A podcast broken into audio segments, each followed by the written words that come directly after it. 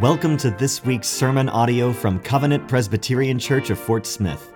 Covenant is a church devoted to theological depth, intimate relationships, joyous worship, relentless evangelism, and sacrificial service. Coming up, a sermon from our series, The Songs of Ascent.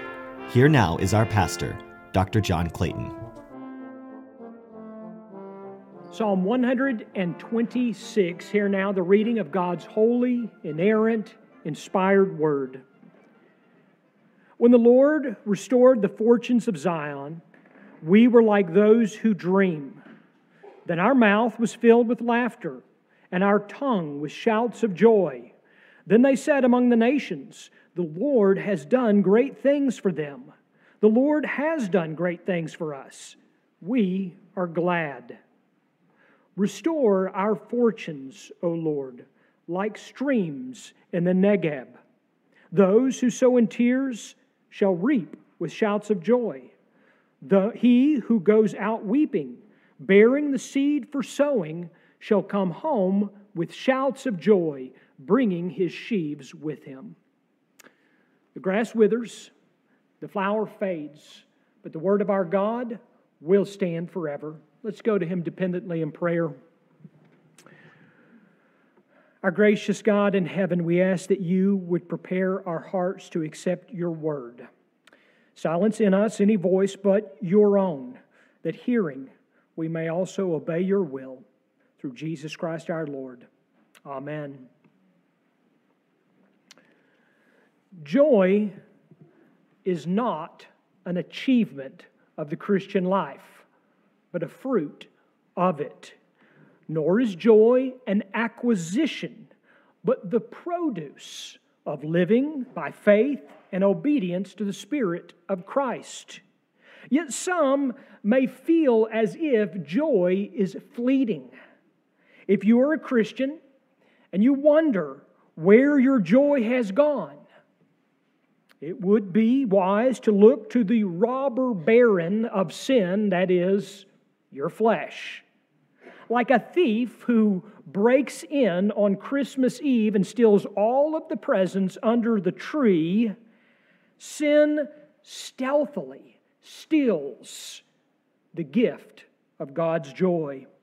And when we awake and when we realize the gift is gone, we tend to look for it everywhere but where it may be found. The legalist believes that joy can be commanded. The consumer believes that it can be purchased. The organizer believes that it can be arranged. The average American might think that it can be entertained right back into you. Just a little bit of entertainment and arrives joy. I like the way that one pastor observes. He says, We pay someone to make jokes, tell stories, perform dramatic actions, sing songs. We buy the vitality of another's imagination to divert and enliven our own poor lives. The enormous entertainment industry in America is a sign of the depletion of joy in our culture. Society is a bored, gluttonous king employing a court jester to divert him after an overindulgent meal. But that kind of joy never penetrates our lives, never changes our basic constitution. The effects are extremely temporary a few minutes, a few hours, a few days at most. When we run out of money, the joy trickles away. We cannot make ourselves joyful. So, joy cannot be commanded purchased, arranged, or entertained, but as it is received, it can be restored. I loved uh, Jeremy's prayer this morning, uh, which ties in nicely. Way to go, Jeremy. Because I think of, when I think about joy and the restoration of joy, I think about David's 51st Psalm his psalm of repentance, in which he confesses, in which he repents of his sin, and then he petitions the Lord for what only the Lord can give. He prays, Restore to me the joy of your salvation.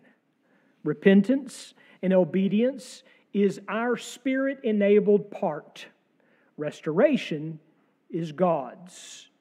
And we see this clearly in this psalm today from the past and the present and the future perspective.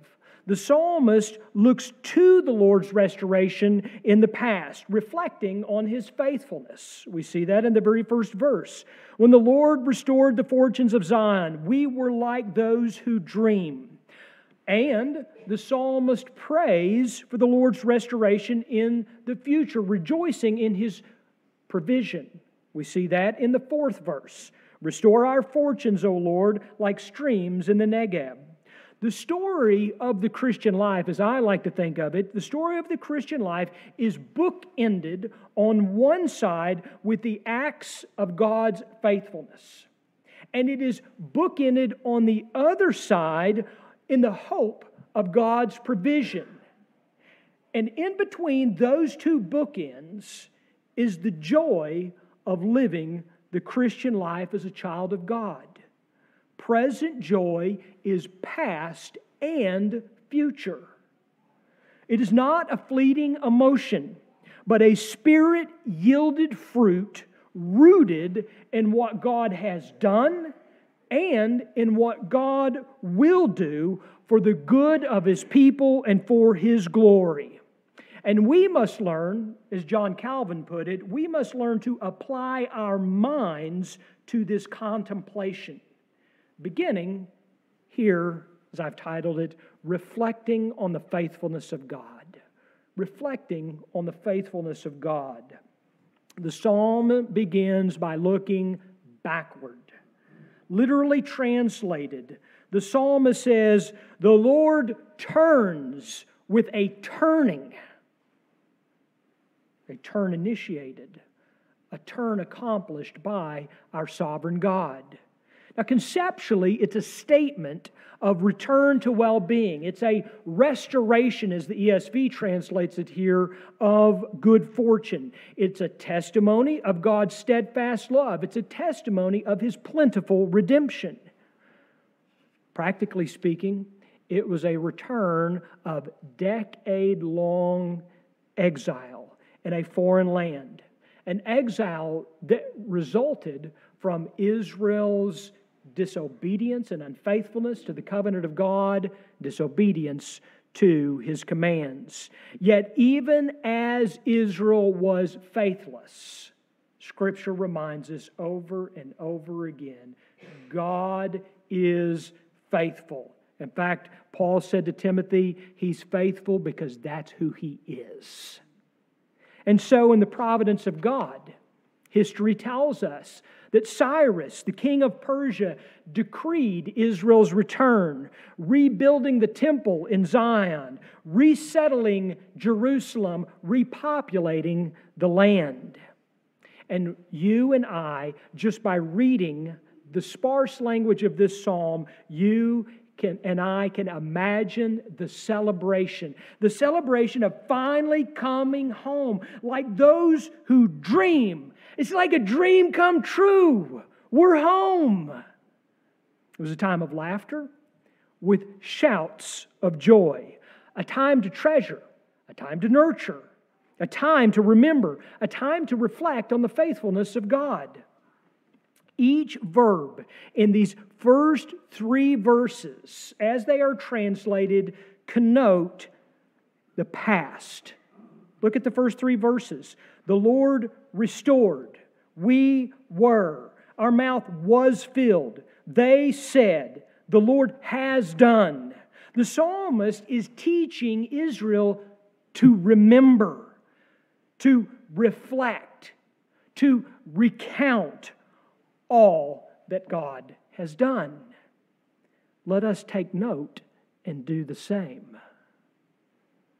This is one reason it is so important to consistently reflect on the gospel.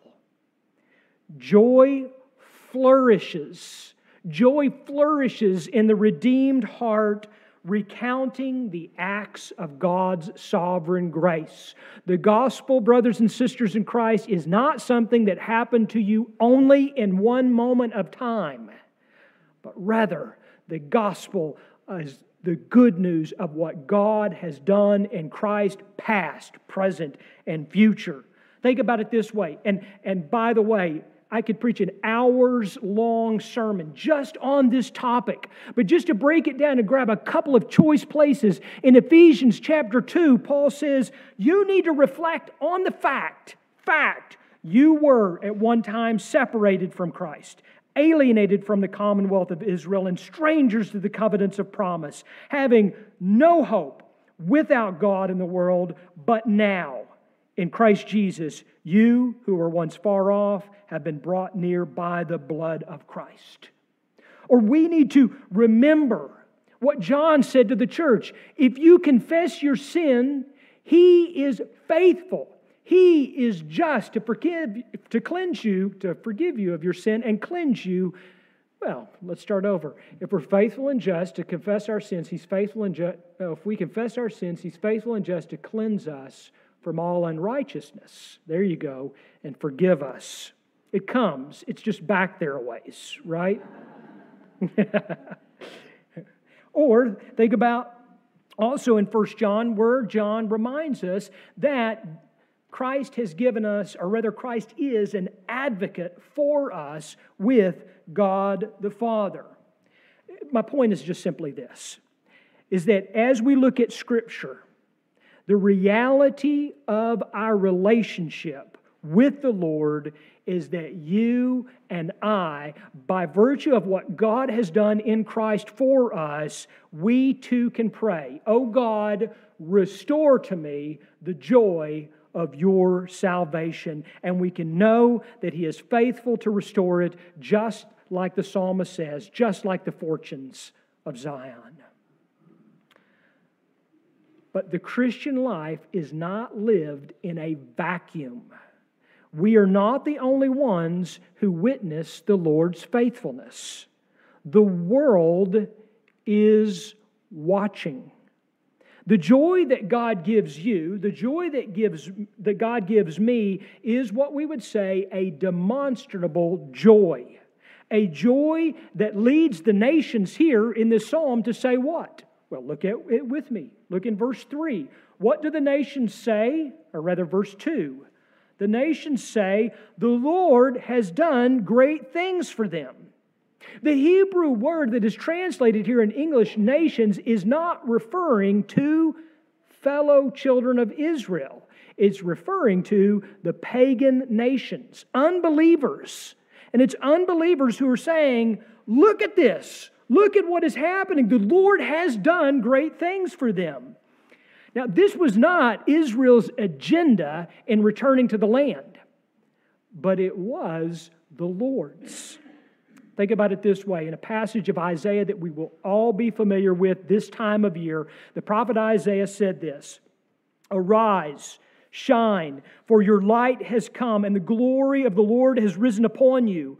For behold, darkness shall cover the earth, and thick darkness the peoples, but the Lord will arise upon you, and his glory will be seen upon you, and the nations shall come to your light, and kings to the brightness of your rising. And of course, we know this prophecy is fulfilled in Christ Jesus, the true, the perfect Israel.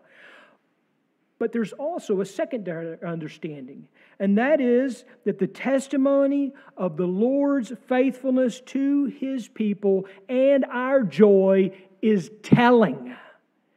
It's like a light that shines to the world who is watching. What is the story of your life telling? Is it the joy of the Lord? Is it one of alienation or community? One of hostility or love? One of condemnation or grace? One of rejection or restoration? One of legalism or liberty? One of sin or joy?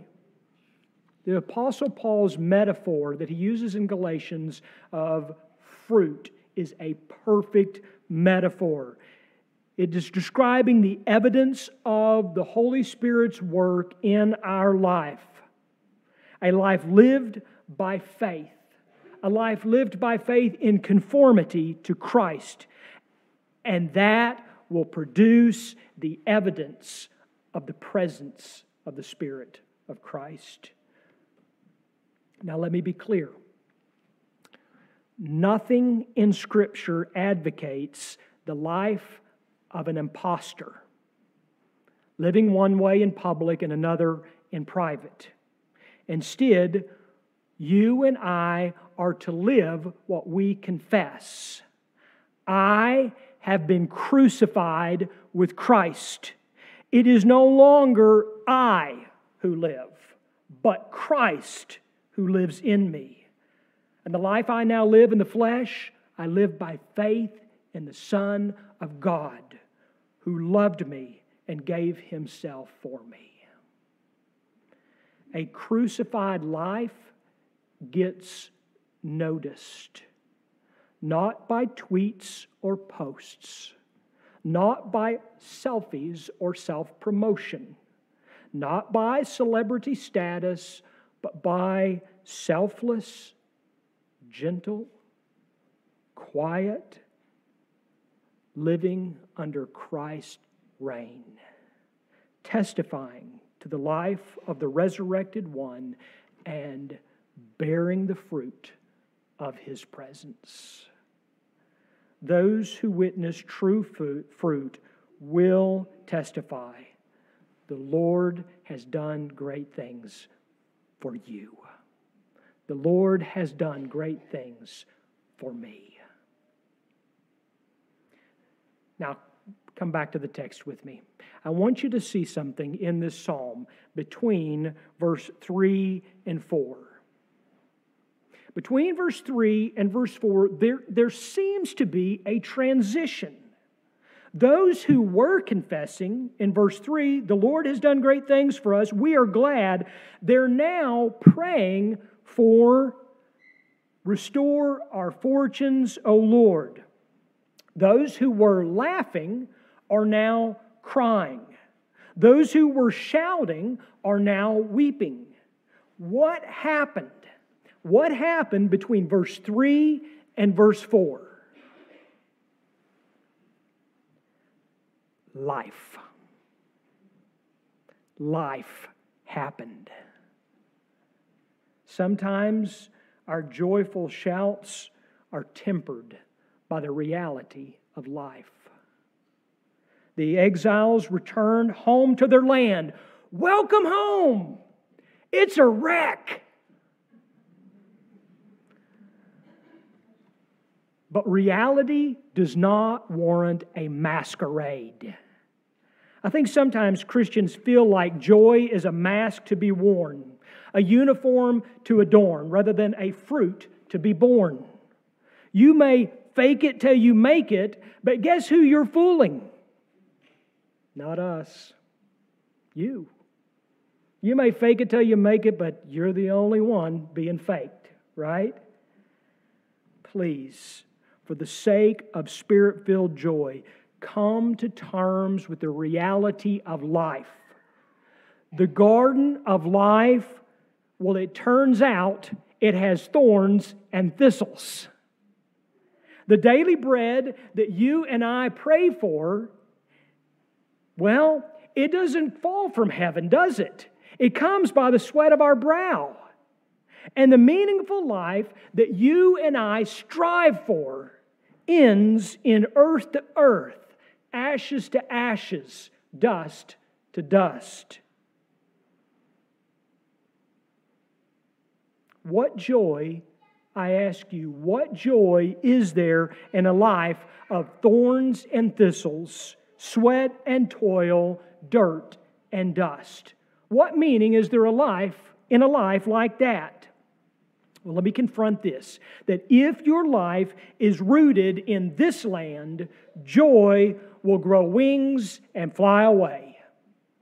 If your happiness is rooted in your work, or what you do, joy will crumble in your hand as you try to hold it.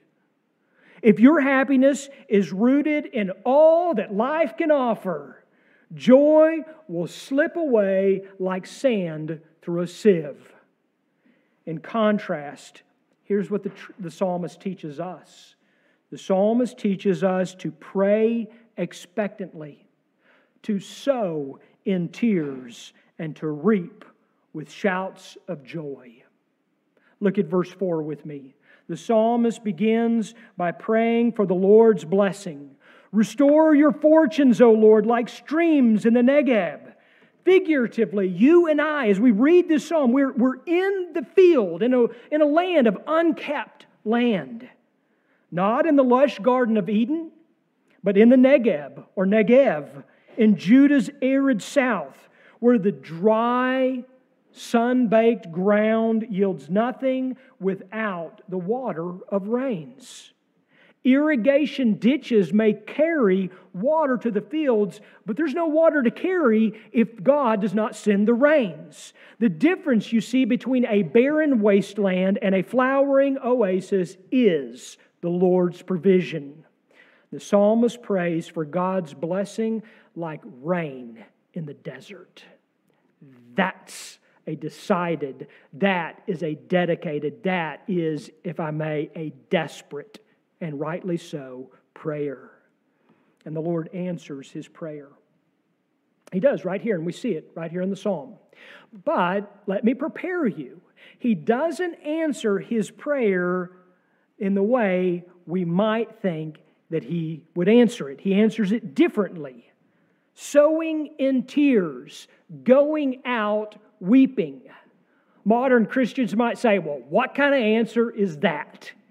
Is that how God works? Yep, that's how God works, right? In the field of life, hardships do not go away when we come to faith in Christ. I know that's a newsflash for some. You might have even been told that when you came to faith. Well, come to faith in Christ and everything. We're, we're just, you know, Christians, we're just happy, happy, happy all the time. Yeah. Well, they hadn't met us, have they? uh, no, in fact, when we come to Christ, Christ promises what comes with it problems, Hmm. We do not encounter trials for a lack of faith, but because of it. In fact, it is in the field of life that God grows us from seed to sprout to fruit to maturity, often through droughts, hard soil, and failed harvests in our daily life. Christian joy, then, can never come from temporal conditions, but only from eternal realities. Let me say that again. If you fell asleep, wake up, write this down. Then you can doze off again. True joy, don't doze off again. True joy, Christian joy, can never come from temporal conditions, but only from eternal realities. I mean, think about it. This is the reason why the Apostle Paul, he's in prison, he's writing to the church at Philippi, and what does he say? Well, it's not woe is me. He says, Rejoice in the Lord always. Again, I'm going to say it, he says, Rejoice. Rightly does James tell us to consider it nothing but joy when you fall into all sorts of trials. Why, James? Why should I?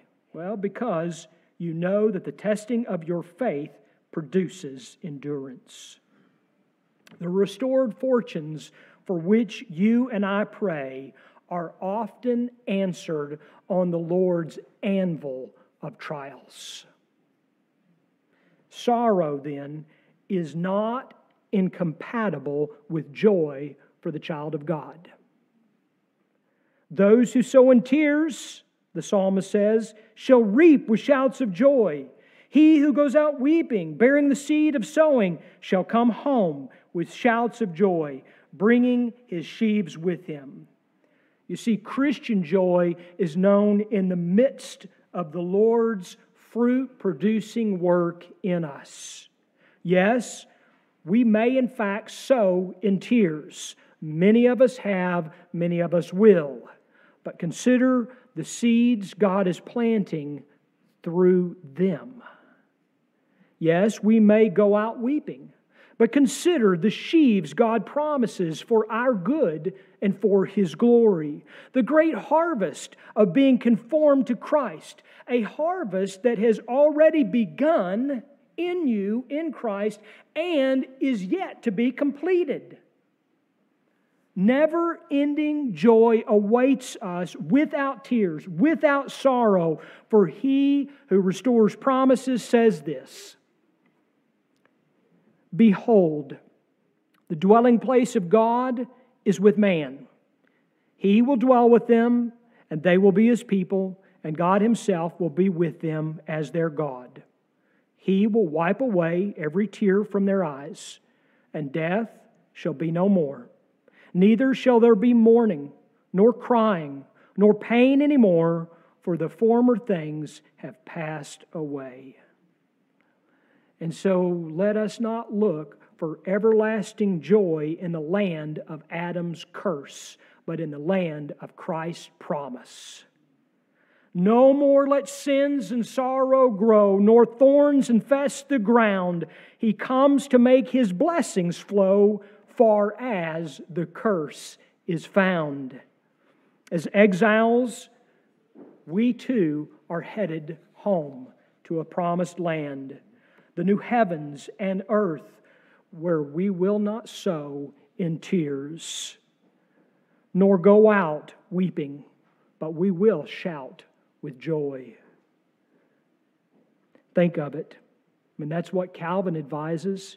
He says, in order that then, that joy may succeed our present sorrow, let us learn to apply our minds to the contemplation of the issue which God promises. Thus, we shall experience that all true believers have a common interest in this prophecy that God not only will wipe away tears from their eyes, but He will also diffuse inconceivable joy through their hearts. The joy of heaven inconceivable joy. Now that's worth shouting about. Let's pray. Our God and giver of all joy, let our hearts leap towards the eternal Sabbath, where the work of redemption, sanctification, preservation, glorification is finished and perfected forever. There is no joy like the joy of heaven, for in that state there is no sadness, fighting, contentions, evil schemes, weariness, hunger, sin, suffering, persecutions, or toil. O healthful place where none are sick. O happy land where all are kings. O holy assembly where all are priests. How free a state where none are servants except to you. Maranatha, come, Lord Jesus, come. Amen. Thank you for listening to this week's sermon. We hope you have grown in your knowledge of and love for God. Covenant Presbyterian is a PCA church that meets for worship on Sunday mornings at 10:30 a.m. Our address is 120 North 9th Street in historic downtown Fort Smith, Arkansas. For more information about Covenant, visit our website at www.cpcfs.org.